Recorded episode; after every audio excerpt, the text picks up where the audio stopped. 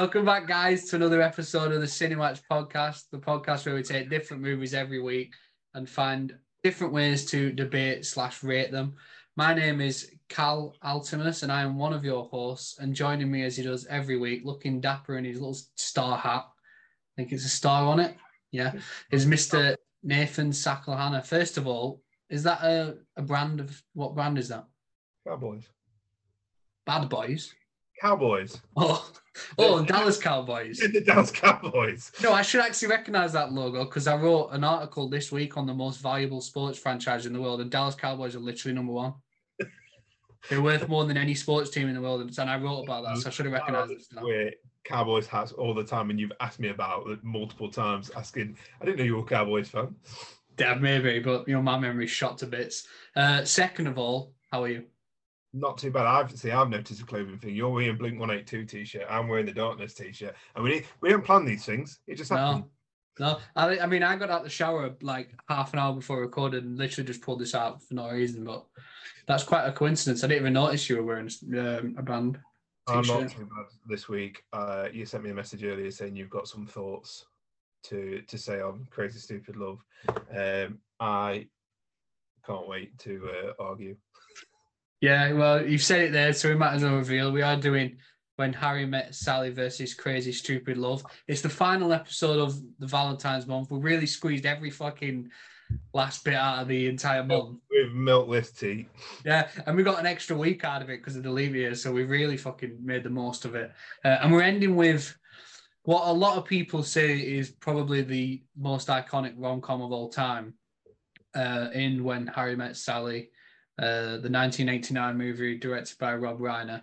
Um, but we're putting it up against a movie that I knew very little about, but it's your favorite rom com. One of the only ones you actually liked before we did this whole thing. You said, I think.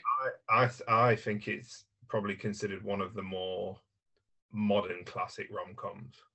Yeah. Yeah, it's it's strange that I didn't really know too much about it, but that is Crazy Stupid Love. Um, two of the best, like you said, two two huge fan favorites. So it felt nice to put them against each other at the end. Um, one that I'd never seen in Crazy Stupid Love, and one that you'd never seen in When Harry Met Sally. I'd only seen When Harry Met Sally once before, so it's not like I was really that familiar with it anyway. How and you obviously said Crazy Stupid Love is one of your favorites. Have you watched it a lot, a lot then? Uh, somebody recommended it to me a couple of years ago during lockdown, I think it was, or just after lockdown. And since then, I've watched it probably four or five times. Yeah, Big fan. never seen when Harry met Sally outside of that one scene that obviously everybody knows. Yeah, the iconic scene. Which Instagram followers, I do apologize. I had somebody tell me that they were at work when they opened the video. You know, I was watching it the other day, and Eleanor had just gone to bed. Like she just left, and I was watching. I paused it because she come home from work, and I paused it just before. And then when she left, I pressed play, and it was that scene. I was like, I hope she don't think I'm just cracking out porn the minute she's walked out of the room. Imagine being at my house. I was literally sat there editing it, but I didn't have the sound down. So every time I played it again to make sure that it was edited right, just fucking on repeat the entire. I've got new neighbours. What do they think? I mean, I know the worst thing is they probably thought that guy just really likes that one bit in that porn video. She keeps rewinding it to that one bit. Uh, but yeah, there is that very, very iconic scene. Um, but both movies obviously held in very high regard, so it makes sense to do them now. We've saved the best till last in that sense. Um, we might as well just get straight into it then. I've only seen one before, you've only seen one before, so this will be interesting. We'll go straight in with the stories then. Um, when Harry Met Sally stories, obviously, it's a bit more straightforward by the numbers, like typical rom com, but that's it, I think it feels hard saying that because it's the one that really started that sort of trend. It's the the boy meets girl. They spend half of the movie as friends before realizing that they want more from each other. They briefly have more, and then it fucks up, and then they eventually realize their mistakes at the end and end up together. Um, whereas the crazy stupid love story is very different. It's yeah, it's. I mean, it kind of follows two couples, which is why the male and female lead in the couples category is going to be interesting because I, I wasn't right, quite sure going in how we were supposed to like which characters we were supposed to use, but um, it obviously follows Steve Carell's character Cal, fucking big up my boy Cal, love that, um, who whose wife asks, tells him she wants a divorce and tells him she's been cheating on him with Kevin Bacon, which fair play. Um, and then it's the movie's essentially about how Ryan uh, he meets this womanizer played by Ryan Gosling who takes him under his wing and transforms in, into someone who's confident around women, is um, able to woo any woman he wants, which is very different to the man that was married at the beginning of the film. Um, and the story is kind of just like how he deals with that being single and all that sort of stuff, but also with the fact that he just he can't get over his wife and she can't get over him, which is strange considering her actions throughout most of the fucking film. But That's we'll get on that. Um, but it's also paired with Ryan Gosling's character and his love story with a woman he meets at the bar fairly early in the movie, but nothing really comes of it till quite a bit later. Like it's you have that one scene between him and Emma Stone, and it takes a while before we get back to those guys. Um, but they also have a nice little romance, and there's the big reveal that she's Cal's daughter, which is great. It is great. Um, and then it's the, the last like 20 minutes is how Cal deals with that revelation after having seen Jacob be this womanizer and now knows he's with his daughter. Um, before everyone comes together nicely at the end and we have the nice happy reunion as we always do in these sorts of movies. Um, I went 10-9 in favor of Crazy Stupid Love. Yes. I like I, I, think I like the elaborate nature of it. I think I mean it's hard like I said, it's hard to say now because you do watch When Harry Met Sally in 2024 eyes. Like you do look at it as if oh, I've seen this sort of thing before. Like it is important that we we can't ignore the fact that it created a lot of that sort of trouble. Like it was the first of its kind, which makes it the original, but it's hard to remember that when you're watching and it feels like it's retreading old water. Whereas Crazy Stupid Love, I like like how complex the story is and all the twists and turns because I knew the first uh, the the main twist with Emma Stone's character, but I really liked the one when Marisa Tomei was the teacher. I, I thought that was great. I didn't see that one coming. That was that was really fun. Um, and I think adding those twists really helped. Um, and just I think having Cal's character go through such a grand change before realizing at the end um, how he, he preferred being like the sort of soppy romantic that he was. I just think it was it was it was different, and it's not like anything you really see in these sorts of movies. So it gets it gets bonus points for originality. Would when Harry Met Sally not get bonus points for originality if it's not the original? It should have done, but I didn't think of that when I was writing them down. I only remember that it was the first of its fucking kind once I'd done my scores. uh, I really like Harry Met Sally's story. Actually, I actually liked it a lot more than I thought I would, because obviously the past couple Meg Ryan films I really really disliked it. Uh, I told you though, not to step on female characters, but this is the best Meg Ryan. I'm happy to say, yeah, I agree. Her story is great. Um, but I liked, you know, the the fact that they kept kind of they came together and then they kind of went apart and then they got together and then they kind of went apart and then they became like the, the whole friendship turned into relationship kind of thing. Um, but even then it's like up to the last minute um where they finally went over. And I do like the um, where it cuts away to the older couples, and the first well, the I mean, then I, when I saw the first one, I was like, oh, the film's going to end on Harry and Sally, uh, and I'm right, but that's only because we're able to predict it now. But I really liked having all those stories interspersed between all of the like time jumps and scenes in the movies. But yeah, crazy stupid love, uh, 10 to crazy stupid love, 10 9, uh, sorry, uh, because there's so much stuff that happens in that film, um, and it just keeps you, it keeps you hooked, it keeps you guessing, it keeps you like entertained consistently. Whereas I think with Harry Met I know it's a bit of an older film, so it's hard to judge it that, but there's a, a lot of retreading water effect, like quite a lot of the times when you can tell they kind of like each other, but they're going to remain friends and blah blah blah. Whereas Crazy Stupid Love doesn't give you that chance to get bored. It just constantly flips it on its head. Like when he finally tries being the ladies' man and it doesn't work. So be honest, but that works. But that comes to bite him in the arse with the Marisa Tomei character and you know trying to win his wife back, and that bites him in the arse as soon as he sees Jacob, and the, the best scene in the film plays out. It's it's just keeps you like just on your toes constantly. It's really really good. Like the stuff with the babysitter, the stuff with the son, who what a fucking guy.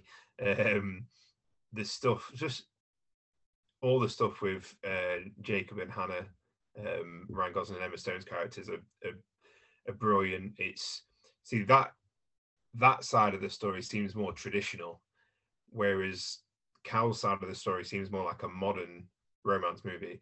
But then you kind of bring them together to bring a, a new twist on it all. And I just think it's really expertly done.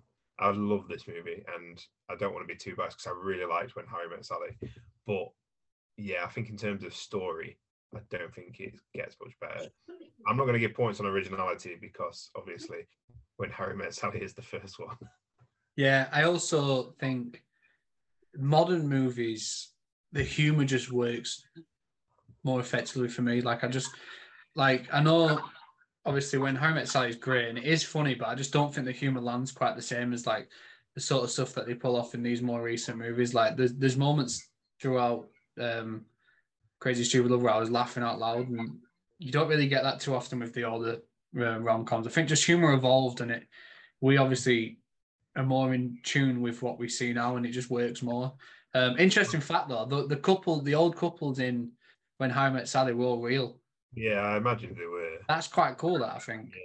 Um, and I do like the twist, the, the the touch and having the couples doing that sort of stuff. I did, I do think that is a, a nice touch for it.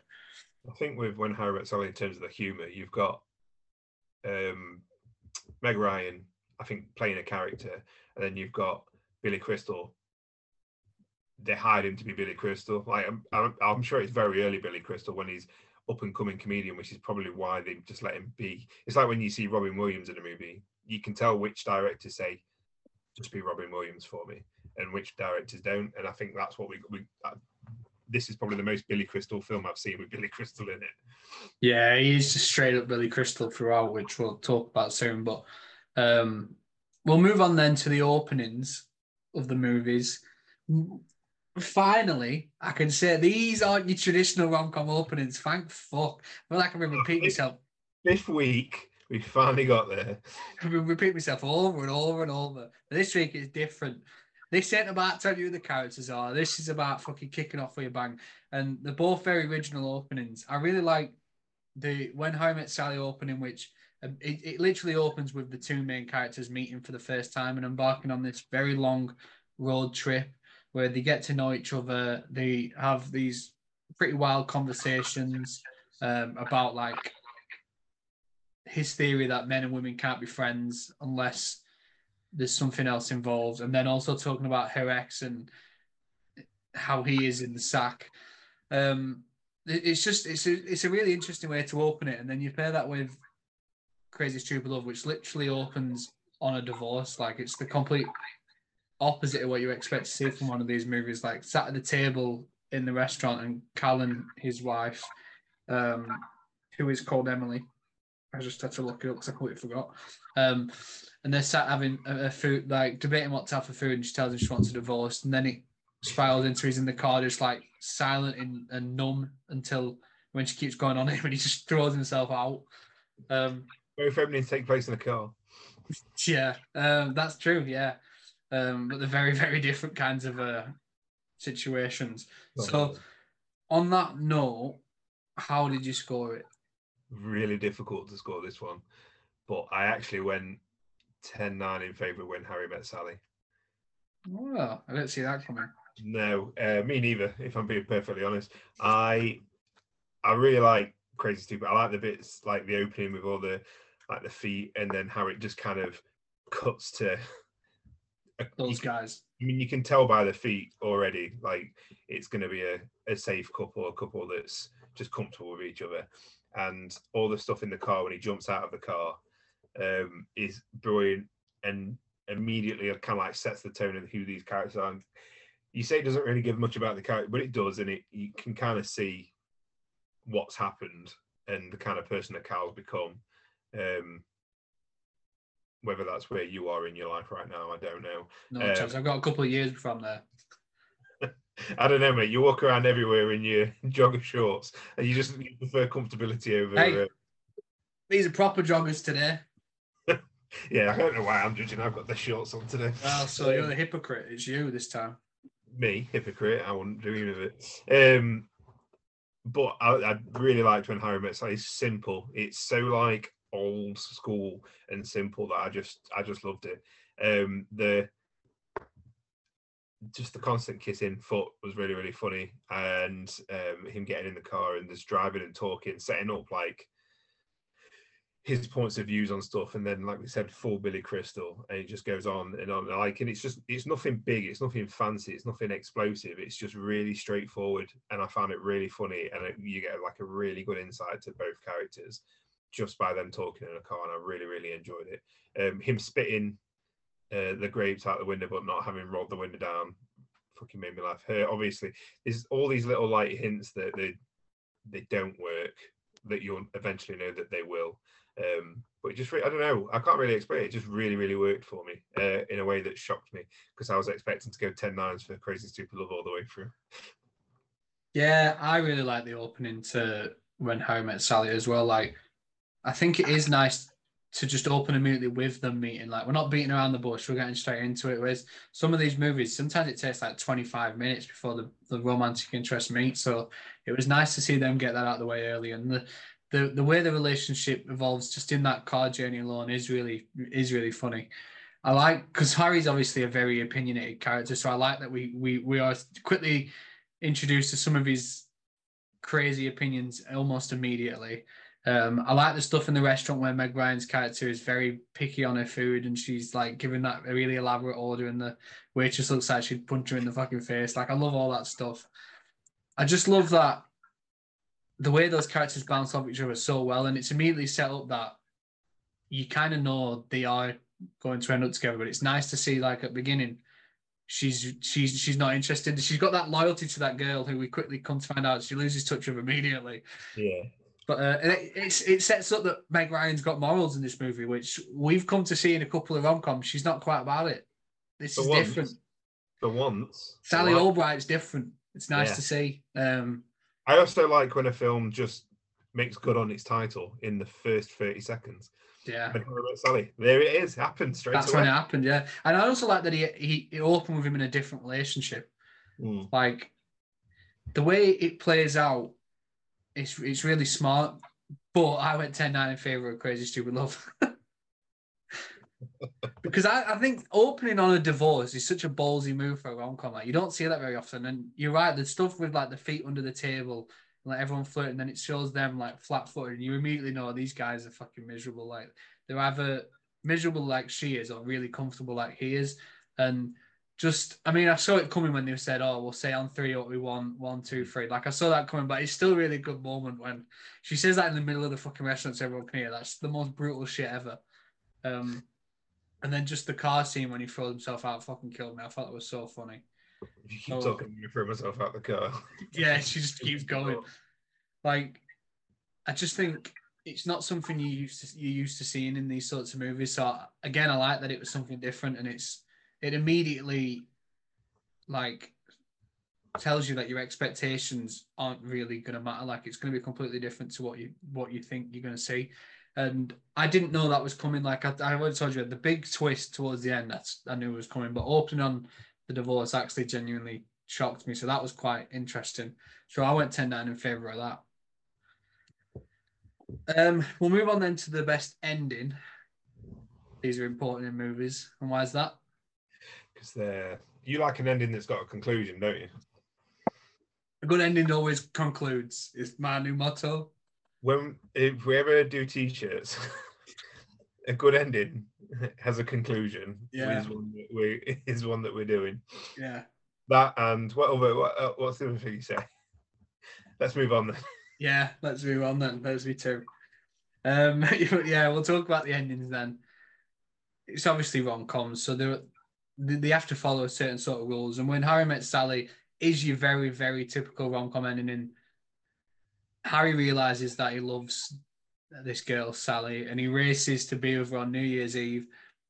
At first, she kind of shoots him down. She's not interested because it's already hurt her, but then he gives that big romantic speech about Which- why he loves her and all the things he loves. As I was watching it, I was like, I love Scrubs. Yeah, yeah, that's that's why I knew it. yeah, that's exactly why I knew it. I was like, Turk, you motherfucker, you.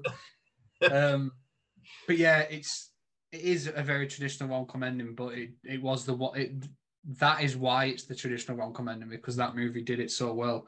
Um, Crazy Stupid Love's ending is quite traditional as well in the sense that Cal gives a big emotional speech about how he loves his wife, kind of ex, but wife, and he talks about their first meeting when they were teenagers and how she's his soulmate and the love they have for each other and how he lied to his dad because he said he'd be going on many dates with different women and it's always just been her and talking about how he took her for ice cream and stuff before they have their very emotional reunion as well. Um, there's obviously a little bit more to it with the son giving the speech at graduation, the babysitter doing some really questionable things, which we'll fucking get on in a minute. Jesus Christ. Um, but also his reconciliation with his daughter and Ryan Gosling's character Jacob. So I'm gonna be honest. I went 10-9 in favor of when Harry met Sally because that fucking speech is iconic. Like, there's no getting around it. It is, and it sets up so many different movies and TV shows. It just ripped it off like later on. Like, we watched and discussed um, 10 Things I Hate About You recently. That's kind of the same sort of thing. I was hmm. watching the episode of Friends when Ross writes the. Do you watch Friends? Not anymore, but I did. Yeah. So the, the, the episode when Ross writes the list about whether he should be with Julie or Rachel, and when Rachel finds out he's outside on the balcony reading the reason the list of reasons why he he loves her and stuff. It's the same sort of thing. And I said that to Eleanor because I just watched this film before. Like, it's been ripped off so many times, and there's a reason for that. It's just so iconic. Well, I really like the ending to Crazy Stupid Love. Apart from the most predatory act I've ever fucking seen in the babysitter at 17 giving a 13 year old fucking nudes. Like, what the fucking hell were we thinking there? You're both under 18, it's fine. Yo, I don't know if that's how it works. Um, and I like the stuff when he makes amends with Jacob and they shake hands, but then he slaps him and he's like, I've got a gun, and he, he says it's going to be fun. Um, and his emotional reunion with his with his wife, it's all good. But when Harry Met Sally is, I mean, it's a rom com. Like that moment is so iconic, and it's the reason rom coms are the way they are. So it's hard to ignore that. Oh, does it matter? Sorry. Yeah, that's how it works. I don't know if you realize this yet, but that's how it works. No? What's this, episode 33? No, I've not realised. Is this, oh no, this is our, is this episode 33? Maybe. This would be our 30th episode together. No, that's not true. Yeah, No, because I only did two before. yeah. So our 33rd, So if you, uh, if you 32nd, when you yeah, actually right. work it out, So we missed it last week. yeah. Oh well. Um, t- my t-shirt will just have Nathan says something stupid Yeah. immediately. That's it. Uh, I agree. I love the ending to Crazy Stupid Love, but you, uh, when Harry met Sally, like you say, like you describe most things, is iconic, and um, yeah, it's been Is it not phenomenal? No. it is phenomenal. Yeah, Yeah. it's so like you describe most things as well. Then. I don't. I've not done that in a long while. I've been very self conscious about that. Um, I yeah, it's it's. I don't think it can be beat, and it's one of those cheesy endings that works. Uh, it's one of those that should. With these kind, we've talked about it in all like in the stuff we've done this month. In the, it ha- sometimes it happens too quick, but this is twelve years in the making. Like for those characters, and it's still kind of like it's a big, nice, happy, loving moment. But as she's saying, as they're kissing, she's saying how much she hates him, and it's kind of like it's a lot more real um, for the cheesiness of it all. Uh, whereas Crazy Stupid Love, for for once, I think I would have actually preferred over the credits or something like a look at the future. Like, what does that look like? Do, like, do they remain friends? Do they like do they do they continue to have this contentious relate like Jacob and um, um uh, Jacob and Cal? Do they continue to have this like contentious relationship? Does it does it like do they end up together? Like I do I do want to know. Do they end up together? What Jacob and Cal? Fucking can you imagine? That'd be a great sequel. that should have been the ending. they just realised they meant for each other instead. Fuck it, let's go. um, but yeah, as as much as Crazy Stupid Love twists and turns with its main story, I think its ending's very safe in what it in what it is. Um, though I do like the bit at the end when Marisa Tomei sat in the audience doing giving it all that. Uh, Yeah. I do like that. Um, uh, and I, I do think it's weird with the babysitter. I agreed. Agree. I think it's weird every time I think it, and I think it's weird that the entire class and staff and parents cheer and clap when he declares his love to a 17 year old girl. Um, but yeah, I don't think you can get over how iconic When Harry Met Sally is. I don't think No. you, there's any ending to any rom com that can't be attributed to When Harry Met Sally. Yeah, exactly. And also because it's New Year's, Auld Lang Syne plays as well, which just reminds me of It's a Wonderful Life now. I'm the most emotional scene in that movie. So every time I hear it, I'm like, oh fuck. It's like PTSD. I'm like, oh shit. Not that. like I fucking love it. Um but yeah, the stuff with the babysitter, it's too jarring. Yeah, you you expect something like that in the early 2000s, but this movie was in the 2010s. Like it just feels really weird choice to have someone do that at that age. Like weird. 13 years old. That's Nancy stuff. That. I don't know. She was 17 and going for Cal. Yeah, and he was right to not be interested because again, fucking creepy. that girl just needs to sort of priorities out. She wants them too old or too young. It's bizarre. Go for your age. She just wants to keep it in the family. Yeah, yeah, I know it's weird. Um, we'll uh, talk about the male leads now. Then, two very, very great comedic actors. We've got Billy Crystal as Harry Burns in When Harry Met Sally, and we've got Steve Carell as Cal Weaver in Crazy Stupid Love. Two very different characters. Um, Billy Crystal's Harry is a very is very opinionated and he stands by his beliefs. He's prone to outbursts of anger, as we see that quite a few rants in the movie, which are great. He's also scared of letting himself get too close to a woman after his divorce. Um, whereas Steve Carell, his character goes through a lot of changes in Crazy Stupid Love. He obviously starts off this like mopey, miserable married man who undergoes a huge transformation with Jacob's guidance and becomes this womanizer who ends up sleeping. I think he says nine women. I mean, I don't know how long the time frame is, but he sleeps with nine women, which everyone's really shocked at. Um, and then of comes full circle, and at the end, he's like trying to win his wife back, and he gives the big emotional speech. Um, how did you score that? I oh, it's gonna hurt my soul. It's gonna hurt my soul. I went 10. Oh, can I do it? I don't know if I can do it. 10 9 in favor of Harry Burns. That's crazy. I didn't expect that. Um, I loved how much it drives the point home that he's this kind of person that somebody very specific has to love. Like he is a very specific type of person. He's a ranter. He he's funny, obviously. He's a ranter. He knows exactly what he wants. Um, he's you know a good friend. Obviously, he's a good partner as well. But he's yeah, he's very unflinching in who he is and what he wants.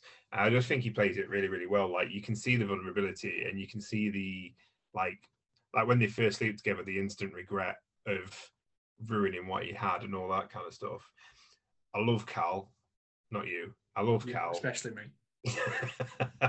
and I like all the changes he goes through, but a lot of the times I just see Steve Carell.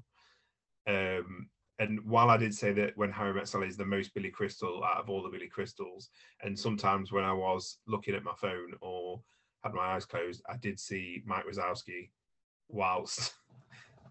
Which they had a they missed a trick by the way in Monsters Inc. I was thinking this when I was watching it. I'm going on a tangent. Um, they should have hired Meg Ryan to play Mike Wazowski's girlfriend, the one with the snake hair. That would have been brilliant. Just as a Yeah. small cameo, would have been brilliant. But whatever. Um, She'd moved on to Tom Hanks by then. yeah, she had. Yeah, um, yeah. I, lo- I love Cal, but it just seems very Steve Carell, very typical Steve Carell role. Um, now, if the if we were talking main lead was Jacob, I know who who would be winning. But um yeah, I just think the growth from Harry, but not really changing who he is at the same time. I really, really enjoyed. Plus, fucking hilarious. That bit when in the museum and he does and he's doing that voice. Like any anybody else, you'd find it fucking annoying, but Billy Crystal makes it work. And you can see you can see why you'd be such good friends with him and why you could fall for him. Um, whereas Cal obviously just a sad sack turned womanizer because Ryan Gosling helped him. Like if he was in a bar and Ryan Gosling and Steve Carell were there, I know what normal person would pick. I'm, pre- I'm prefacing that normal person because we we know some not normal people. Very um, true. But I think, yeah, I just think it's very very close. But I do prefer Harry.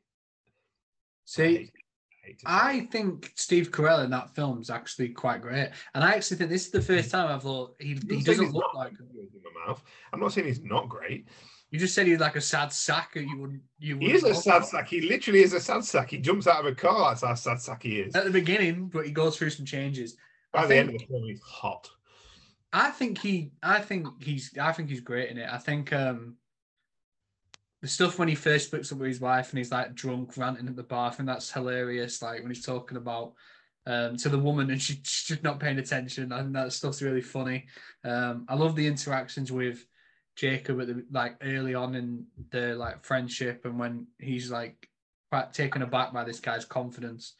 Um, I love the stuff with Marisa Tomei when he tries to put on the act and it's not working. So then he immediately admits that he's not like that and he just talks to a genuine and wins her over that way. Um, I love all that sort of stuff. I really love when he's with her and she loves his honesty and he says he's kind of scared she's got AIDS. I thought that was fucking hilarious. Um, and I love that he's just he keeps he's keep like fighting for his wife. Like any normal person would have given up on a woman that had asked for a divorce and also started sleeping with someone she worked with. Like at that point, it's like, all right, well, this is done then. Like, but he keeps like like the romantic gestures, like when he first sets up the mini golf in the back garden, immediately goes to shit. That's the sort of moment that usually ends a movie. Um, it's like the big romantic gesture at the end, but it's not here. But it's still a really good moment. And like the interactions with his son, I think it paints him as this like decent dad who cares.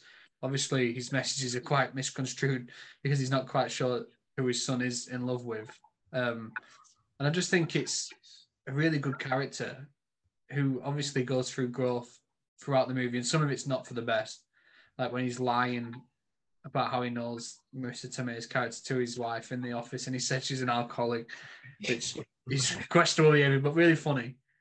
Um, I just think he's really interesting, and obviously Billy Crystal as Harry's great, but like like you said, it is just Billy Crystal, and also I think he's really funny and stuff, but he's so far not in Meg Ryan's league. Like I don't understand how I mean, that admittedly, that hairline gets worse as uh, as he gets older. But outside of that, I love as well that Billy Crystal is just appearing at 40 years old at the beginning of that film. We're supposed to believe he's just out of college. What the fuck? That guy's clearly in his middle age. Got sideburns. yeah, and he's about 40 years old. He looks older there than he does at the end of the movie. It's absolutely absurd. Um, and yeah, I'm the same. Every time he speaks, I just hear Mike Wazowski. Like we watched it and then we actually watched Monsters Inc. the other day, me and Eleanor, like afterwards, and it was like it's that's the only character I can associate with. It's crazy. Like we watched obviously that um Howl's Moving Castle, and he's in that, and it's it's the same. You hear it, it's like, oh, there's Mike Wazowski. Like that character's gonna follow around forever, but he's great. But I think I preferred Steve Carell, which is a surprise to me as well because I, I really do like Harry. But I went 10 down in favour of Cal. And also, he's got my fucking name. What do you want me to do? It's yeah, not often you get characters with the name Cal in these sorts of things. The only other one I can think of is Cal Kestis, who is oh. all right, sure. And then Cal from Titanic, who's a prick. Yeah, that seems about right. They're the only ones. There's not enough us good Cals about, so probably go for it. There's, well, his name his name in Howl's Moving Castle is um, Calcifer. Calcifer. Yeah. That's close enough. If he shortened it, then he might have got a point in this just for what he did in that movie, but he didn't. So that's on Billy Crystal, if anything. Fucking Billy Crystal. So yeah, I went 10 9 in favour of Steve Carell and Cal. Um, let's talk about the female leads then. Meg Ryan in a good role as Sally Albright. I'm going to say my again. my score will be. I don't know who you meant by female lead in this movie. So in Crazy Stupid Love, so you're going Julianne Moore or Emma? Emma yeah, I think it, I think it's Julianne Moore. Yeah, well, that's what I mean because I went So- in thinking it was like a double rom com, but I thought Emma Stone's really not got that many scenes, has she? If I think, well, we'll get onto it. Yeah, Julianne Moore's fine. We can do that. Yeah. Um, so yeah, you've got Meg Ryan as Sally Albright in When Harry Met Sally, the writer who's really particular on her food. She's this bubbly person who's not afraid to speak up for herself. And then you've got Julianne Moore in Crazy Stupid Love, who's this middle-aged wife, clearly unhappy, who wants a divorce. But the, a large part of the movie is just about her regretting that decision, and then the relationships with her children and how she interacts with them, while also figuring out things with her husband and Kevin Bacon. Um, I'll be honest, fucking hated her.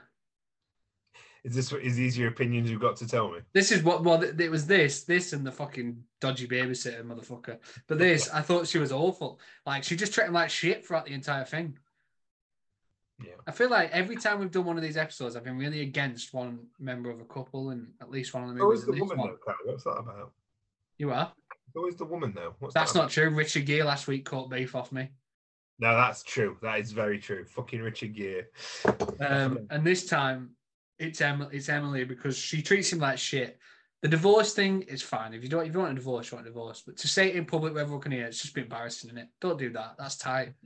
Tell- Don't do telling him you were you were sleeping with someone else. I mean, at least you've told him now. I get that, but then kind of wanting him back and saying you miss him, but then also going on dates with this other motherfucker, and then having him show up at your court when your husband's trying to give this big romantic gesture, and then also making out that your husband's in the wrong for how he's acted after you've been married, like the fact he slept with other people, um, and the way she reacts to the teacher. It's just like you you have no say in this now. You left him. You, you can't judge him on how he, who he is. Like it just, I think it was awful.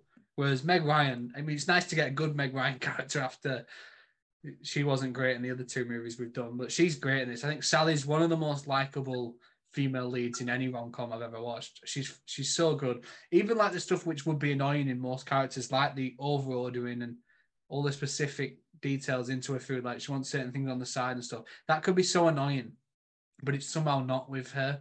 And there's a vulnerability to her which it just makes her so much more appealing. Like the stuff when she finds out her ex is getting married, um, or having kids. I, I think it's getting married. Um, and she's really emotional. And Harry comes around, and we see her like all messed up because she's been crying, and her hair's a mess, and she just doesn't look like the glamorous woman she's been portrayed throughout. Like it's just those those moments which just make her so much more enduring. enduring. Like um, when she says she's going to be forty, and he asks when, she says someday, and he's like, it's like eight years away. Like I just think it's fucking great. And then having the balls to do the scene with the fake orgasm just to prove Harry wrong is fantastic. Like fair play to you. Like shove it straight up his ass. Like that motherfucker thought he was a ladies man. She was like, let me tell you something, pal. I just think it's great. Um, and she, I just like the ones like we've seen her in these other movies, and she she's supposed Terrible. to be a similar sort of character, but she's obviously her like morals are all over the place in those. Whereas this, she just seems like a really decent human being, and I love the ending when she says she hates him, but she clearly loves him, and I, I just think she's awesome. And Meg Ryan's hot as hell in this movie, like hot as hell. Let's go, Meg. Let's fucking go. So yeah, 10 9. yeah, it was nice to finally get a Meg Ryan that I liked. So for that reason alone, 10 9 to Meg Ryan. Because everything you said, like for very similar reasons why I think Harry's the better male lead, is that again, she's a specific person, a very specific person that a, a very specific other person can can love. And um you can tell when they go on the date with uh, Jess and Marie that um like she's not she's not for everybody and she's so perfectly obviously suited to harry that the film tries to tell you like, like the film tries to tell you that she's got all these quirks and stuff that you you're not supposed to like but it does just like you say makes her more endearing makes more lovable the bit obviously in the cafe is very very iconic, but it's it's not that that does it for me. It's the when she finishes, she just starts eating, and just like dead casually, like as if she's just like as if she's just one upped him by saying something rather than having a giant fake orgasm is brilliant. And watching this finally made me understand why people thought, yeah, we'll cast her as like we want her in our rom coms. We want her to be this big star. Because from watching those other two, I would have thought, why would you ever want her in your movies? This really, really sold it. Emily, I agree. Just the absolute fucking worst. Uh, the when she gets when she gets up in arms about the teacher and finding out she he slept with nine people, I it it was a bit like heart. It was a bit like heartbreaking to see that he'd said the perfect combination of um oh, sexy and cute, sexy and cute, um, which is obviously something he always used to say to her. You can see the pain in her face. I really like little moments with her, but overall, like, yeah, she kind of brought this, and I suppose the story of her is how she let not let him be comfortable, but there's always two sides to that story. Nobody just becomes comfortable on their own. Like people kind of have to grow that into that position. And I think her story is just one of realizing that when she sees that he's getting it, like getting his mojo back, but she only kind of really wants him back once he's got his mojo back. She should have loved him the entire way through. So fuck her. So yeah, I mean, you're right. There are good moments with her. Like I think the one when Steve Carell's character's outside and she rings him and she's lying that she's uh, down in the basement needs help with something just because she wants to talk to him. I think that's a really nice moment. Yeah. Um, and it's really well acted. Like the like the emotions they both bring. I think it's so well done. And the stuff with like the kids, I think the interactions with them, it's really good. And you can see she's a good parent. Um, it's just the way she treats Cal's a bit fucking ruthless. Mm. Like really fucking ruthless. Like because it's immediate she leaves him and then it's immediately mixed messages from there. Like even when he comes around, like with a moving van to get stuff, and she's like, "Oh, I think I might be going through like a midlife crisis." It's like she's already like kind of hinting that this isn't a normal thing. Um, and the stuff in the office when she's like, "You look so great" and stuff, and then she finds out he's moved on and doing his bit, and she's fuming, and then she's going on dates with fucking Kevin Bacon, and then that that that would have been better if that was played like it was like a she wasn't really that into him, but she was kind of trying to force it. But she seemed genuinely into him, and then kissed him at the door, and then immediately pretended it wasn't nothing to the babysitter. So not only was she a bit shit to Cal, but she was also a bit shit to Kevin Bacon. And that's Kevin Bacon. You don't piss back with Kevin Bacon. That's my fucking guy.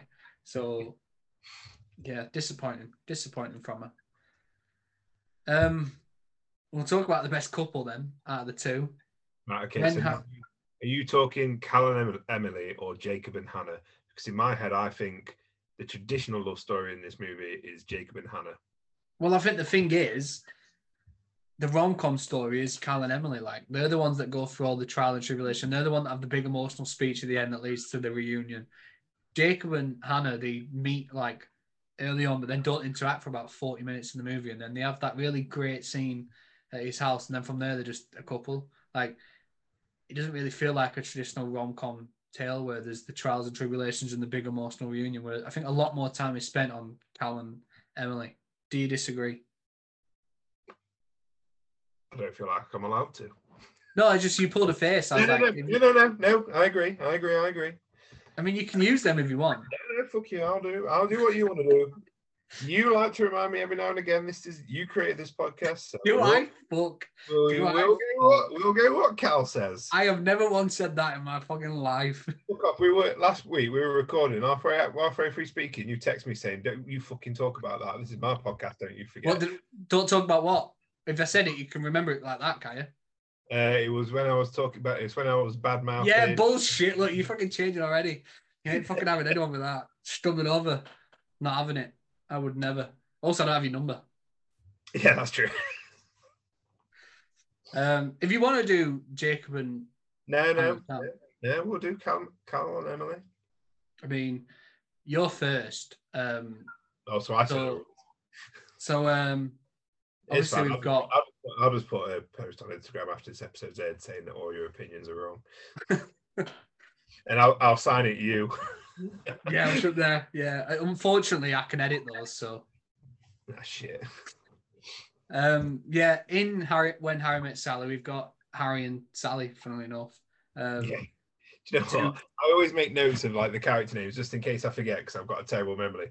And I literally wrote what I wrote Billy Crystal. And I went, what was his name in the film? I did the same with Crazy Stupid Love about Cal. And when I looked it up, I was like, oh shit, yeah, it's literally my name. How did, how did I forget that? Um, but yeah, you've, so you've got Harry and Sally, the the friends who spent about six years not getting on, and then about six years getting on. Um, like their lives, they, they they've interacted numerous times over the years, and they eventually become friends, hit it off, and they get really close, and then they realize they're in love. And it's a very traditional sort of love story. And then we've got Cal and Emily, the marriage that's on the rocks she cheats and asks for a divorce and then realizes she's made a mistake. He does his own thing and then realizes that he still wants her back and does these great this grand gesture, which I mean, it, it hints at a reconciliation at the end. Like it doesn't really give too much away when he keep when he said he'll keep fighting for her. Um, very different couples. One's like early 30s, just about to start a love story. One's been through the fucking wars already. How did you score it? 10 9 in favour of Harry and Sally because I think Emily lets the side down in Crazy Stupid Love. I think everything Cal goes through is warranted. I think it's a bit normal. I think anybody in that situation would do exactly what he did. Um, I think after that amount of time, you'd want to go out and swim in the waters a little bit, and then the regret would come back, and you want to win him back with your newfound confidence. But I think everything with Emily, like you said, like she enjoys David Lynn Lindhagen, and she um she has no right to be. I mean, I get it. You you would be upset, and of course you would. Um, roles reverse, you'd the cow probably would have been upset, but you you you got to like there's no right and when everything kind of kicks off, she puts all the blame on him when he kicks off at Jacob. And all I mean, all Cal had to say was, "Look, this is the kind of person he is. This is he's the one that made me this way." She probably would have been on side, but like she kind of puts all the blame on him. And while I think they probably do end up together in the end, um, after the end of the movie, I do. It's probably going to be I don't know. It just doesn't feel like it's. I feel like the ending would make more sense if they said if it ended with them not being together. If the end of the film was like, look, divorces happen, people can stay close after that. It'd be one of those kind of stories rather than winning them back, and then Jacob and Emily being the uh, Jacob and Hannah being the love story of the movie.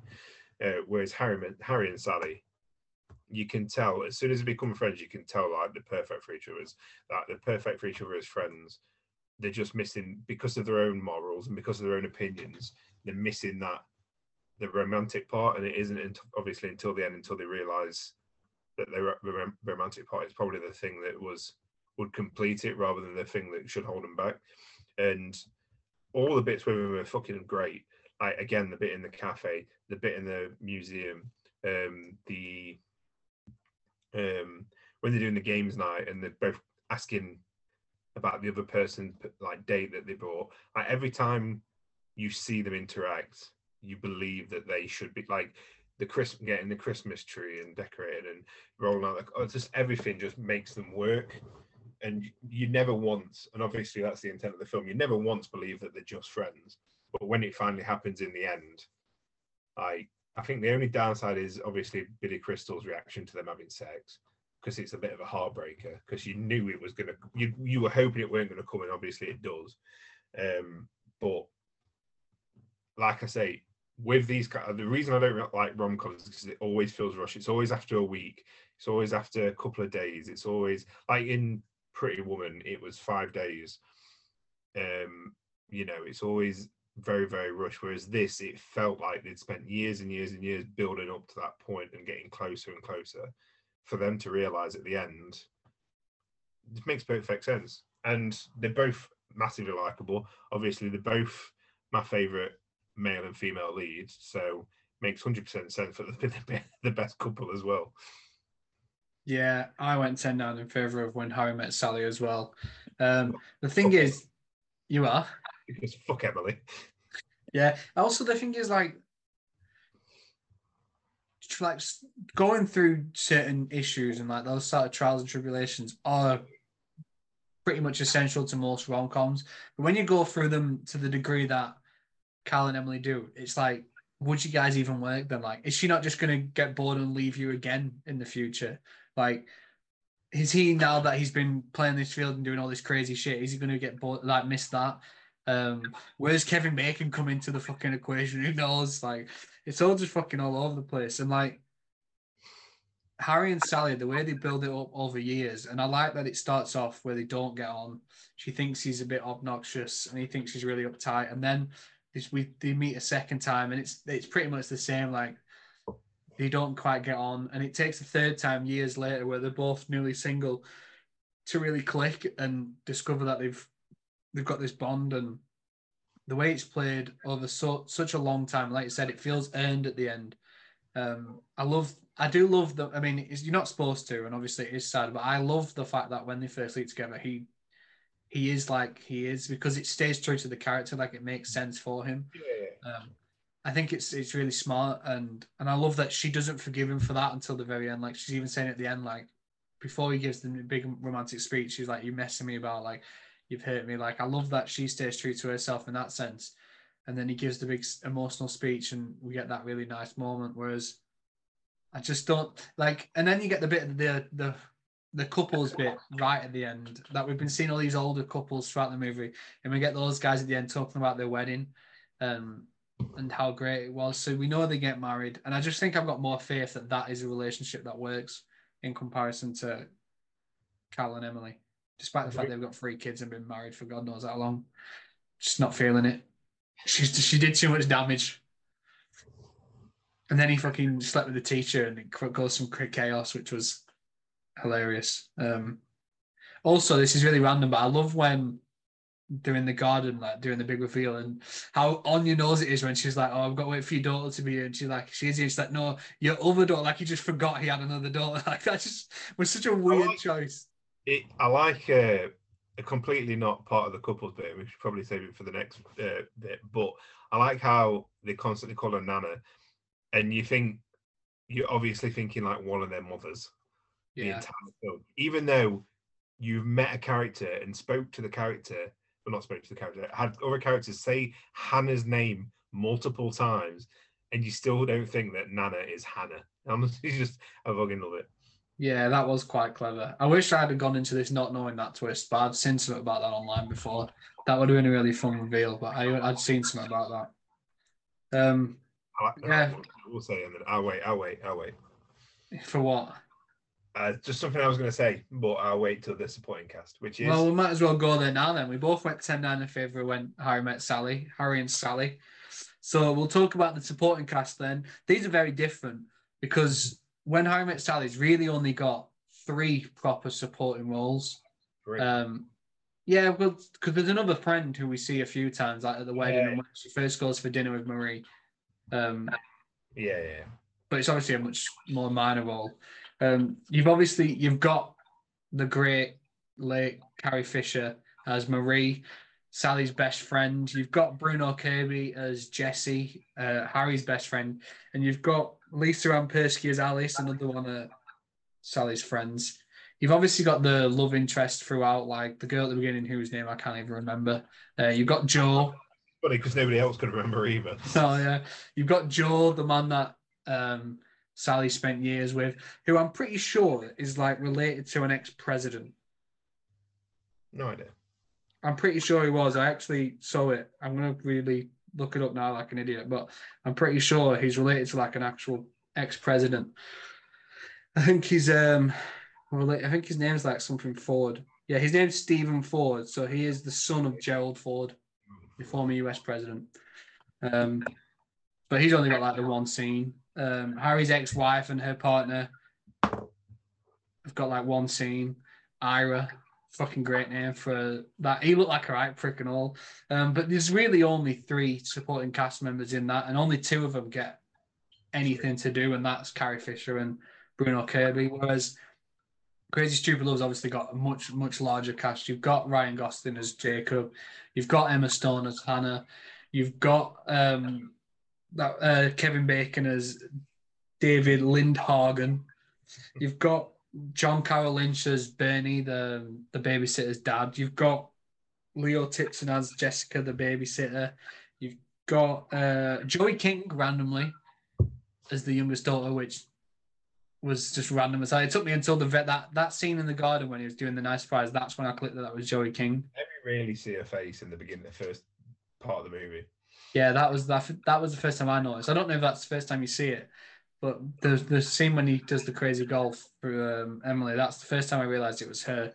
Um, you've got Jonah Bobo as Robbie, the son, um, and you've got really randomly Crystal Reed, who was in Teen Wolf and Gotham, plays one of the girls that Jacob's hitting on early in the film when he's first taking Cal under his wing, and she's really creeped out by Cal um, when he's talking to her. When Jacob goes to the bar to get drinks, he's chatting to her, and she's just really like, "What the fuck is this guy?" But she has a really small part, but it's a nice cameo. It's essentially like um, two really good supporting cast roles in When Harry Met Sally versus a, a large group with some not so great, but some very good ones as well. I went 10 9 in favor of Crazy Stupid Love. It's hard because I think Carrie Fisher's Marie is probably one of the best, like, fr- best friends in a love in like a rom com ever. Like, because every most rom coms, the, the female lead's got a girl best friend and they're very memorable. But I think Carrie Fisher is like the the, the pinnacle of that every time it was like he just bought her a hundred and twenty dollar uh, dressing gown. I don't think he's gonna leave her. Nobody thinks he's gonna leave her. Like the way she's obsessed with this married man, and like, yeah. uh, like obviously, and the bit where the, the, she gets the Rolodex out and she starts getting all the contacts and says he's married, and she like casually folds it over as if to remind herself later that he's he's not off the table just because he's married. Fucking... I also love when Sally mentioned that her and Joe split up, and Marie's first comment is, "Oh, so Joe's available." like Carrie Fisher is great in that role. Like Marie's awesome. I think Bruno Kirby as Jesse is also really good. I love them two together. Like I love the double date where they realize they're more into each other and they run off. He's um he did Godfather Part Two and Donnie Brasco stuff like that. He was he's really great. I like I like him and um most things I've seen him in, but he's great as Jesse. Like I love obviously Carrie Fisher's in Scream Three, but is there anything else memorable that she's in? Uh, the horror movie Sorority Row. That's the one. She plays the, the, uh, she plays the den mother who gets murdered like halfway through the movie.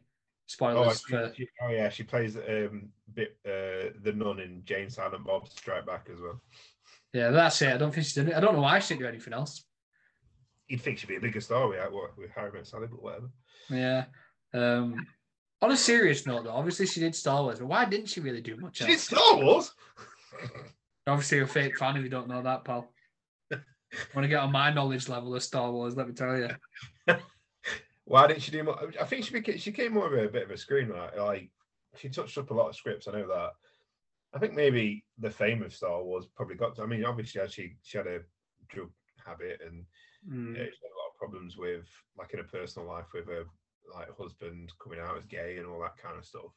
So I think um I don't know really.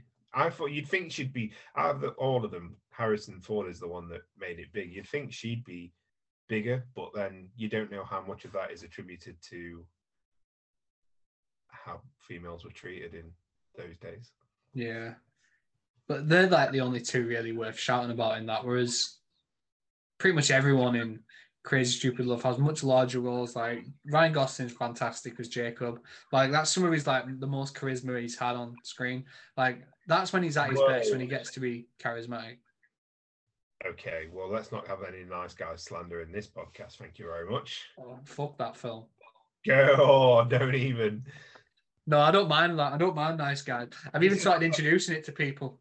This is my second favorite um, Ryan Gosling role next to Nice Guys, only behind Nice Guys. Yeah, I like it. Um, I also like Nice Guys. I just, uh. I think, I think, I think Drive might be my favorite Ryan Gosling performance. I've only ever watched it once, and I was smashed. so I don't really remember it. It was just like broody and silent with a fucking toothpick in his mouth for some reason. I It was good though. I'll let you know. Oh, Ken, Ken was a good one. Ken was a good one. Um, but yeah, enough about Ryan Gosling's filmography. Yeah, he's great. Emma Stone's fucking awesome. Those two together just always make magic. Like the Yeah. the the connection and the chemistry is it's I mean it's easy to see and you can you know you know why they've worked together on multiple occasions. Um Marisa Tomei has a very fun role as the teacher. That woman is just so fine. Which she is 100%. Not going to disagree there. I love her role in this, but Grace has ruined it for me because she was like, she essentially plays, she's like, I don't like her in this movie. I'm like, why? She was like, she essentially plays Leslie Mann's character in um, 40 Year Old Virgin. And yes, she does. She Yeah. fucking- Pretty much. But Leslie Mann also very attractive, so There we go. it works.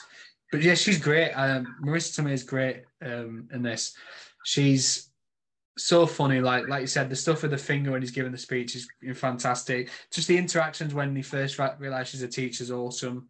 Um, the babysitter is creepy as fuck. But she's funny still. Like outside of that moment, she is still funny. Like when she's like, I don't want your slutty money.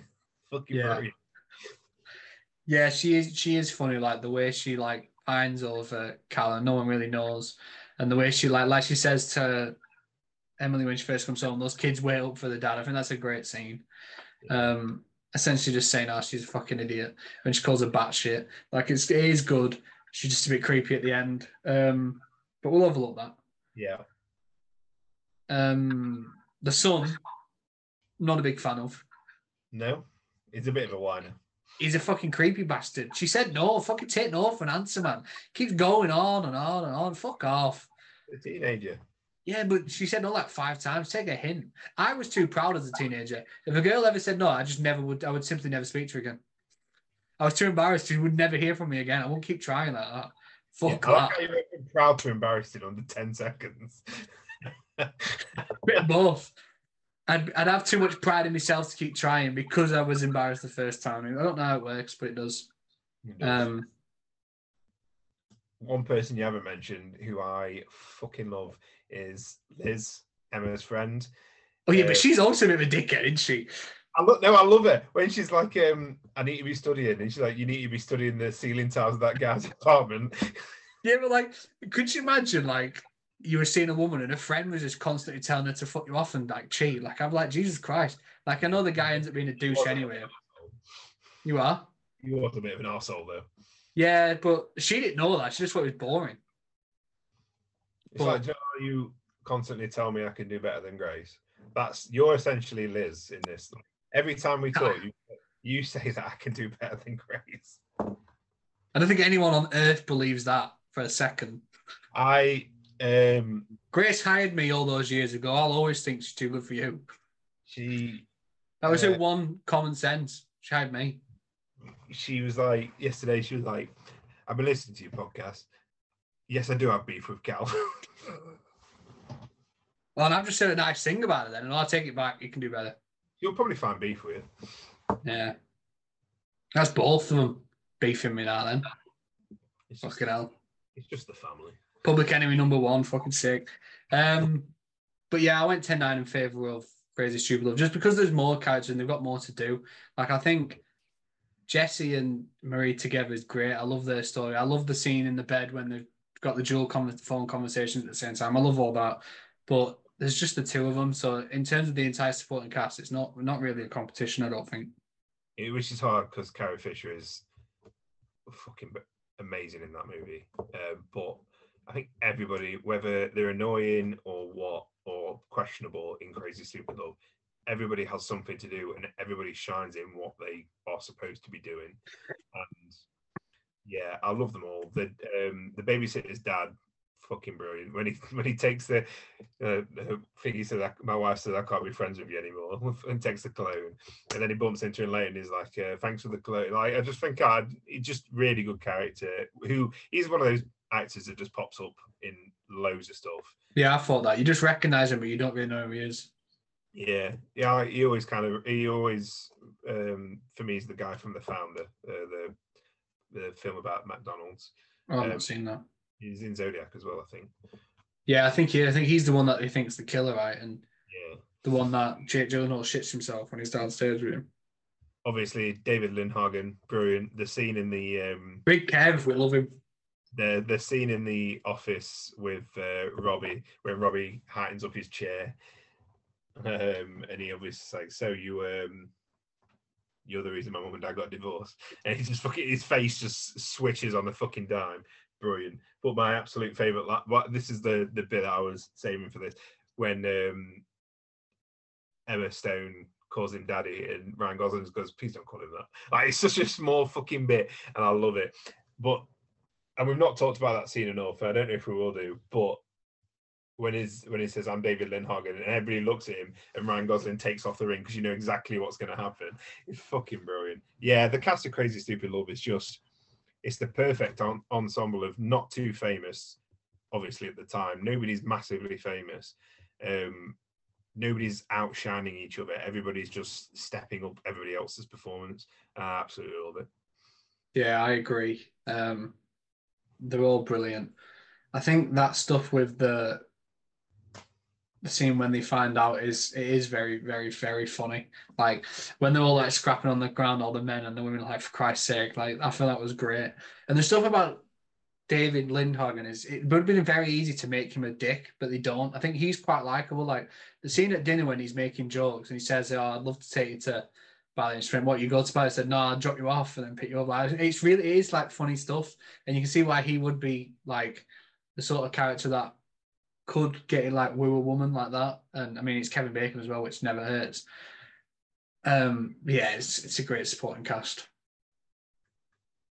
That was that. I mean, that is hard. I knew you, I knew you'd find it hard because of Carrie Fisher, but yeah, I thought that one was difficult. Um, in anything she's in where she's bad in it, and she was the standout in this one as well. yeah, I think the, the only reason it's a shame is because it is just those two. Like, you know, like the perfor- I think her performance in that is up there. Like, like I said, it's one of the best rom com friends ever. Like, she's. It's hard to put anyone in Crazy Stupid Love supporting cast up against her, but like I said, it's just her and Bruno Kirby. There's just not enough. So we'll talk about the music now. Then the soundtrack. This again is quite hard, but only because there's not really too much memorable about either soundtrack, in my opinion. You see my message well after we started recording then. Yeah, like last week's was fucking sick. Like we had some right bops Yeah. in uh, Notting Hill and Pretty Woman, whereas this week I don't really think there's too much like in either film. Like obviously, Crazy Stupid Love opens up with John Legend. We get that scene with the the song from um, Dirty Dancing playing. Um, the time of my life, I think it's called, or in brackets I've had or something at the beginning of it. yeah. Um, but other than that, there's not really too many memorable like like songs or needle drops throughout. no. But similarly, I don't think there's too many in when Harry Met Sally either. It's a lot of Louis Armstrong. I noticed. Like there's a lot of just different renditions of different songs with Louis Armstrong singing, and there's a lot of that Harry Connick Jr., which Yeah. Had to be You- you. you can tell it's Nora Ephron who wrote this movie, who also did Sleepless in Seattle and You've Got Mail, because she uses a lot of the same music. Like Harry Connick Jr. seems to be in all of her films, and um, we've also got like the Christmas periods where there's like the Christmas song. You've got Auld Lang Syne at the end. You've got the song that Harry and Sally Yeah. sing in the the shop when he runs into his ex. The um, what's I can't remember what it's called now. It's from Oklahoma, isn't it? Yeah, I think it's like um, Surrey with a fringe on top or something like that. Um, but yeah, neither movie's too memorable. So this is quite difficult. But how did you score it? Uh, I neither were very memorable um, to me, which is why I text saying, "Should we should we change the uh, category?" But I doesn't look like you've seen that message. Did you win? whilst we since we started recording. I haven't seen that. I've seen, I've seen you look at your phone every now and again. I'm like, is he just gonna change? No, it? I was on Wikipedia looking up like um, Joe, Gerald Ford's son. Or then Yeah. I was looking at John Carroll Lynch to see what else I'd recon- recognize him in, the guy that played uh, Jessica's dad. No, no, it's cool. Um, I yeah, neither of them are overly memorable. I don't think there's anything really in Crazy Stupid Love other than the I've had the time of my life, which I'm not. You can't really give a point to because it's using Dirty Dancing, and you you would put a point against it, whereas I would put a Fucking point. right. Um, Fuck Dirty Dancing. but I, yeah, whereas when Harry Met Sally, I mean, it's got a few. It's got obviously Auld Lang Syne, which is already iconic, but it's uses it quite effectively. Um, but it has it hasn't got many massive songs, but it's got the um, it had to be you, which is a great song, and um, let's call the whole thing off like the you say potato, I say like they, That was great. That. nice, nice songs all the way through, and the songs kind of like you say, like you say, you didn't say it at all. Like I was about to say, it emphasizes the points of the movie. I'll take credit for that. Yeah, that's what I said.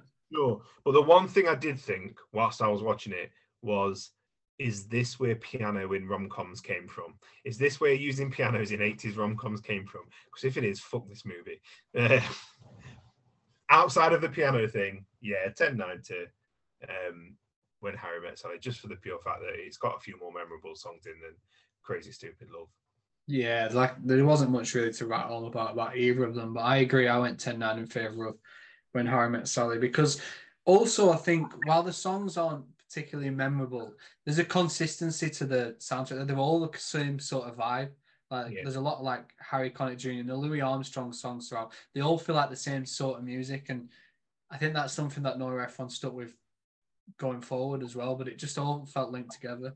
Um, Auld Lang Syne, I would have said it's Wonderful Life. That on its own would have done me because that that immediately takes me back to that.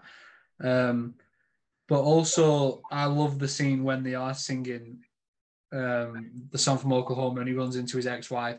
Like I think that's really great. I think Meg Ryan does a great job in that scene when she she's trying to sing the lyrics but she doesn't really know them and she keeps going even though her voice isn't great. Like she's awesome in that scene. Um, and running into Ira fucking kills me. But his Face fucking drops. you are. His face just fucking drops. Yeah. But Meg Ryan keeps singing and she looks at his face and thinks it's because she's a bad singer. Like, it's brilliant. And yeah, there's just not really too much going on in Crazy Stupid Love. Like, with a movie like that in the 2010s, you'd expect a couple of memorable needle drops, but there's not, apart from Yeah. the Dirty Dancing moment. I think, yeah, there's there's that. There's Goldfrapp's "Ooh La La," which, again, but not really. I think it was probably a big song at the time, but it's not one that's not one that's really stuck. I don't think. Yeah. Yeah, so that was, I mean, scraping the barrel with the fucking music choices. So neither really blew me away, but you can't What all be Pretty Woman. What I'd suggested, we can't obviously can't do it now, but what I'd suggested on text, I don't know if you've seen it now, is swapping out soundtrack from more like which is the best iconic moment because two have got pretty iconic moments in the orgasm scene and the reveal. Yeah. Yeah. Yeah. I didn't say it, but I still haven't looked. I. And I know you mentioned I still haven't looked. I was talking, saying, "Yeah, we can do that." No, I still haven't looked. Um, No, it's fine. You never look at me messages. no. That that to be fair, there's a couple in when Harry met Sally because you could make a case for that final scene when he reads why um, what the reason he loves her is iconic as well. But Um, awesome. But yeah, that could be something we do, do in future. Most iconic. Well, which film had the best iconic moment? Especially if it's classics like this. Too late now. Well, that's why I said in future, you silly bastard. um, What? I don't want to do this podcast anymore. yeah, yeah, you get in there first, so it's your idea. uh, we'll move on then to the the best legacy, how the movies have held up, how they were regarded by critics, fans, how people still view them now, um, and just the overall impact they've had. I mean, this is obviously. I feel like Yeah. this. I agree. there's no beating around the bush with this one, I don't think. I went 10 9 in favour of when Harry met Sally. I'm guessing Yeah. you did too. Yeah, cool. It's it's it's like I said at the start. It's regarded as probably the the most iconic and quintessential rom com of all time. It's what really kicked off the rom com boom in the 90s and 2000s. And it's influenced so many movies since then. And it's still regarded so highly now. So, yeah, I think this was fairly straightforward. Yeah, I think there's not a beat in that movie that isn't that hasn't been in, inspired in other movies, and like you said earlier, that ending is it sets the template for what a rom com ending should be, um, and a lot like a lot of stuff in it is like how people come together, go apart, and um, find somebody and meet, but they're not right for them, and then they are right for them, and all. I think it's all just built up towards. I mean, the orgasm scene alone is probably if that isn't the most iconic scene in all time, I don't know what is. Like in terms what, of, of all time in any movie. If, in terms of rom coms, I was going to say I think maybe Luke, the Luke father scene in uh, Empire might be a bit more iconic. But imagine if that happened in in Star Wars. I mean, what Darth Vader fakes an orgasm? Yeah, yeah. No, in, in a new hope when uh, everyone meets Han and Chewie for the first time, and Chewie just starts doing it. um, but not just that, but like the line afterwards of "I'll have what she's having" is yeah, which, which is apparently the woman that does that is Rob Reiner, the director's mum. Oh, is it? So he got his mum to come in and do that line, which is hilarious. I, thought, I thought she looked familiar. Um, yeah. does look a bit like him. Um, but yeah, I think, but that, that's a line that's been repeated in rom coms as a wink and a nod to the camera, like you know what we're talking about, kind of thing. Um, yeah, it's as much as I love Crazy Stupid, I do think it is probably the modern classic of rom coms. I don't think it's even close to having a legacy like when Harry Met Sally does. No, which is a shame because, like I, like I said, I I hadn't really heard too much about it apart from the twist. I knew it was like well regarded, but it's not quite got anywhere close to the the impact or the, the like the adoration that when Harry Met Sally's had over the years. Yeah. Maybe maybe it's something that'll grow, but it's also got a 17 year old giving a 13 year old nude, so that might age poorly. Also, like the director, like Rob Reiner obviously directed when Harry Met Sally, and the fact that this kind of launched like him into the next like few years, which was just incredible. Like before this, he did Princess Bride, and fair enough, we don't all we don't we don't hit on every swing. You know like every movie that everybody's ever done. No. Um, some of them just have to be good, and that's not. Um, but then he did like Misery, which was fucking awesome. He did uh, A Few Good Men, fucking awesome. Like the directors for Crazy Stupid Love, I couldn't even tell you the names without looking it up. Yeah, true. Like I, I probably I think I looked it up earlier and I still couldn't tell you the name. Ah, okay, fair enough. Because all I know is there was two of them. Oh, really? Yeah, two people directed that. And should I have a quick look see what else they've done? Can you imagine? I, can you just imagine them on set one day, We're like, should we film this scene where the 17 year old gives a 13 year old a nude? Uh, maybe we shouldn't. Yeah, we'll do it anyway. Yeah, it is weird. Um, so one of the guys now does TV. Great sign a TV show called Rabbit Hole. Never heard of it. He's only directed two films since Crazy Stupid Love. Now he's Focus and a film called Whiskey Tango Foxtrot. Oh, that's um that's oh, who's that who's in that? I think that's I know I know what it is. I, I can't remember who's in it though. I Margot Robbie, Tina Fey. Yeah, I'm gonna say I think it's a female led military comedy. Yeah, well, he, he clearly liked working with Margot Robbie because Focus was her and Will Smith. Yeah. And before Crazy Stupid Love, he did I Love You, Philip Morris. Um, that's Glenn Ficarra, who I've never heard of. Apologies, Glenn. Sounds Glenn. And similarly, oh, okay, these guys just do it all together then. I've just looked at the other guys' filmography. And it's the exact same. Every film they've ever done, they've worked on together. Same with the TV show. So they've every project they've done, it was always together. Um, but yeah, you do a film like this and you think you've probably set up for a decent career, but they haven't really become like the household names that like Rob Reiner did. So that probably plays a part in the legacy as well. Like people remember him and the impact it had, whereas these guys are doing a TV show I've never fucking heard of called Rabbit Hole. Um, so yeah, 10-9, pretty straightforward. last category, and that's a personal favorite, which you described last week as like the one where you can make like that final little pitch on why you like the movie so much. So I'll let you go first. I think I know your answer, but I'll let you go first. I was really expecting to not like When Harry Met Sally because it's an older rom com, like you said. You that Bernie. it's an old one. I don't like it. I know. I said an older rom com. I don't like rom coms. So an older one where let me finish me fucking. Don't ever compare me to him. I know what an insult to Ethan. Fucking hell. Fuck off. um, like you said, like every rom com I've watched since have bits from this, so it just feels like we're treading water. But I actually really, really enjoyed it, um, and I was able to kind of in parts look at it and go, yeah, this is the original, so this is where it came from. Um, so it is I, I, I, but no, it is Crazy Stupid Love. It's the only one, the only rom com other than Dirty Dancing. Dirty Dancing is the only classic one that I love, but it's the only rom com where I can probably, I could have finished watching it and gone, I'm gonna stay on again because I love, I just love it.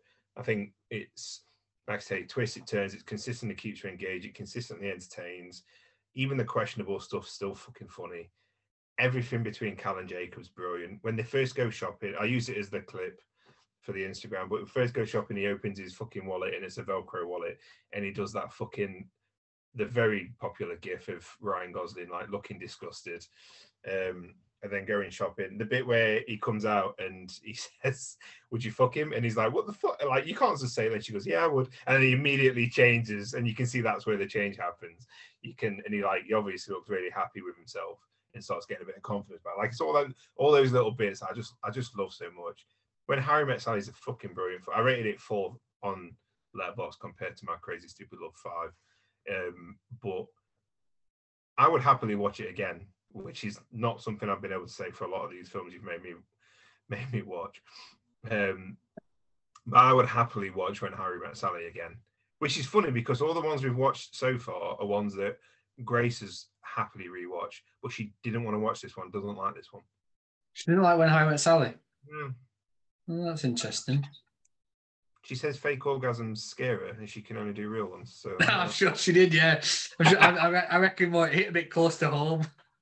she doesn't want. She doesn't want to. She wants to be able to save face in front of me, so she just doesn't go around it. Yeah. Yeah. Now she's like, "Fuck the gigs up." He knows that's what we do.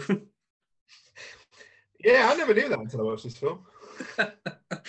No, I went 10 9 in favour of When Harry Met Sally. Um, I think like I can see why it's the most like popular rom com of all time. I can see why it was rated so highly.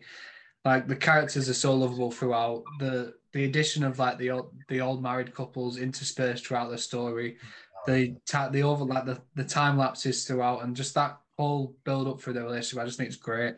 Um, I love both leads, which doesn't happen often in these rom coms that we've found out this month. Yeah. Um, there's a lot that we don't like both. Um, so I love both leads. I love the supporting cast. It's just fucking awesome. And don't get me wrong, I did like Crazy Stupid Love. I loved um, how it wasn't a conventional rom com. I loved the little twist, but there was also some moments where I was like, "This is annoying." Like the bit when they had the big fight, and then he was like vilified. Like Cal left looking like the villain. I was like, "No, this that guy's not the villain. He got attacked because of a misunderstanding. He's unhappy his daughter's seen a womanizer, and his wife's like new fucking date has just come out and somehow he's the bad guy. Like the moments I was like, that's fucking annoying. What, um, what, what a fucking scene. Yeah, oh yeah. The act the, the scrapping and stuff was really funny. But like that bit when he it's when he punches David Lindhagen, uh, when Jacob punches David, and then fucking Cal comes and grabs him, and then fucking um Bernie is it Bernie? Yeah, Bernie fucking grabs him, and then David Lindhagen is like and Jacob's like, what what are you guys doing? Yeah, it is really funny. Um, especially when the police officer's like, which one of us is Lindhagen or something? He's like, Hagen. like they all correct him. yeah, it is really funny. Um, and there were some moments where I like genuinely laughed out loud, but there was also, like I said, just those ones where I thought there were moments where I was like, this is a bit annoying. Like I don't like that it's done this. Whereas I think when Met Sally throughout, I've got no fucking not a bad word to say. I think it was great. Um, the ending's iconic. The opening's really effective. The orgasm scene, fucking top notch. just brilliant. And I You think Sally, close your eyes when you watch that scene. Mate. you are. You close your eyes when you watch that scene. And I just rewinded it like 18 times. Yeah. so I've got I've got that clip saved on my phone because of editing the video. Uh, but I also think um, Sally Albright's one of the most lovable, like, leads in a rom com ever as well. So that plays a part in it for me. So I went 10 9 in favour of that because I love it. And it's only second, only the second time I watched it, but I'd happily rewatch it again and again. What about Crazy Stupid Love? Yeah, I think I'd, I'd rewatch that as well. That that's that is a really funny one, and I don't think Ellen has seen that one, so I'll probably show it Eleanor at some point. Um, but yeah, that's something I'd definitely re- I'd revisit both. Um, which I don't think I've said too often this this month either. That there's some that I don't think I'd bother rewatching. Like I think I've done I've done with Sleepless in Seattle and You've Got Mail now. I'm not that asked about revisiting them. Um, I don't think I'm in a rush to revisit Notting Hill or Pretty Woman. I was literally about to say um, after you gave us the score, what has been the favourite out of all the movies we've watched this month? What has been your favourite? Is in my actual favourite or the one I think is the best? Because the best I think is When Harry Met Sally, but my actual favourite Yeah, preference, yeah. probably She's All That. Fair. but that's what I liked so much as a teenager. I think that and Ten Things I Hate About You together were probably my favourite. Fair. I think it'd be a toss up between 40 Year Old Virgin and Crazy Stupid Love for me. Shit, I forgot about the Stoner ones. But probably Crazy Stupid Love taking taking it by a by a millimeter. I forgot we did the Stoner ones, yeah. Um, I think knocked up over 40 year old virgin for me. I think uh, when Harry Met Sally's probably been my best surprise. Like I didn't expect to like it, but I really did like it. Same with She's All That. But when Harry Met Sally's just a league above, I think. Yeah, we started off quite poorly. Like the first couple you really didn't like, did you? Like the fir- was it the first one, Sleepless in Seattle, and You've Got Mail? Were that the very first ones we did? Yeah. And they were not for you. And then we did the Stoner ones, which you enjoyed. But it's been up since then. We've done well. We've done, well, we did Pretty Woman last week. Yeah, that was all right. Richard Gere, were No, well, he wasn't, no, but fucking Julia Roberts was. Julia Roberts was. And the soundtrack was all time. Hugh Grant. I didn't. I didn't have a fun time last week. Hey, Hugh Grant was great in that film, Ali, not fucking anything else. Somebody told me uh, that they were actually, actually sat fucking crying laughing at um, my rant at Hugh Grant. So we'll take it. Poor bastard, I love him. Um, but yeah, that brings it to an end then. Any predictions? I'd love to say that I think Crazy Stupid Love's is going to win, but I have been tallying up in my head, and I'm pretty sure it's uh, slid the other way. You're right, it has. It's 193 to 187 in favour of When Harry Met Sally. And I've been making a tally as well. And do you know what's really interesting? Yeah, you're keeping score, you fucking idiot. No, I meant a different type of tally. you only gave three categories to Crazy Stupid Love. Bad, isn't it? It's crazy. Like we said it before, it is crazy. Like how the one that's your favorite. Sometimes the way the categories shape out, like it, it's it's weird when you break it down like that. I was actually more. I gave more to it than you did. Yeah, I think when you put it up against such strong contenders, though, it's it's hard to not realize who the better characters are and like the moments and like stuff like soundtrack and legacy. He was never going to win on. Yeah, I mean, music. It could have. I mean, they were both pretty shy. To be fair, like we were clutching at straws. So That's not like us. no, not at all. We're usually very uh, well prepared in all senses of the word. That's us. Um, but yeah, so the winner is When How I Met Sally, 193 to 187, six points in it. Um, and that brings Valentine's month to an end. Thank fuck. Five weeks of rom coms, and you've loved every minute of it. I'm not doing another rom com until next February. Do you know, I don't think I've watched this many rom coms so close together since I was about 17 years old. I don't think I've watched this many with Eleanor. I, would, I just don't watch them that often, and I've watched so many. I think what was that? What was our rewatch? I probably was just fucking rewatching Spider Man 2 on repeat. What, when you were 17? Yeah, probably. I don't even think I was watching many films. I was deep in the Dawson's Creek, One Tree Hill Fucking hell. vibe at the time. I was on my teen dramas back then. fucking emotional stuff. Um, Yeah, well, I'm pretty sure Lost was out when I was 17, so I probably was starting my Lost train. uh, Lost came out when I was too young to stay up. I think the pilot episode came out when I was eight, which my mum let me watch the because the pilot it, it was the it was aired in two parts that day, weren't it? Yeah. I did part one and then there was like an hour break and then part two, and I was allowed to watch part one. And mum said I had to go to bed and miss part two because I was too young for it, and it was too late. I watched it eventually though, and I fucking loved it. How old would I have been when it came out? I would have been, I would have been 15 when Lost came out. Fucking hell. I forget how fucking old you are. Cheers, mate. It's not though, because I'm reminded weekly. That's funny as. Um, but yeah, when Harry Met Sally won. what a fucking ending. Yeah, I remember Sally won. It deserved it. It's a great movie. As much as I love Crazy Stupid Love, I knew it couldn't compete with. Well, before watching it, I thought, yeah, we've we've got a good competitor. Like I've got a good chance, but after watching it, do you know what we should do in future? You pick your least favorite film of all time, and I pick my least favorite film of all time, and see how That'd be that. interesting. Yeah, I'd have to figure out what mine is. I know what mine is. Mine's probably something like fucking. As long as I don't have to rewatch Princess Bride, I ain't fucking bothered. no, fuck that. I think that's beyond dislike. yeah. Mine's probably something like fucking. Do you ever watch Holmes and Watson? Oh no, please. That was straight up garbage. That that was so fucking bad. fair, if you ever did that episode, uh, our friend Dan would be happy because he'd finally get us to talk about Malignant. Oh, is that your least favorite film of all time? It's got to be that or Rocky Horror. It's one or the other. So Malignant, I've never seen, um, but I've heard it's very mixed. But then Rocky Horror is supposed to be great, so that's probably just a you thing. Probably. That's an interesting idea, though. We should do that at some point. We should do it. We'll do it. Yeah. But this brings another episode to an end, then, guys. We hope you enjoyed watching slash listening. If you are watching on YouTube, feel free to like the video and subscribe to the channel. Whereas if you're listening on any of the podcast service, then feel free to subscribe and leave a nice review. Um, next week is a special episode. It's a, a themed episode for a certain award ceremony that's coming up, which I imagine anyone who knows anything about movies will immediately know what that is. But we'll keep the actual details close to our chest for now. But yeah, we've got something special planned up for that. And then we're taking a break because my life is stressful as fuck right now. And I've got a holiday for three weeks, then I've got every uni assignment under the sun to do, including watching a load of horror movies.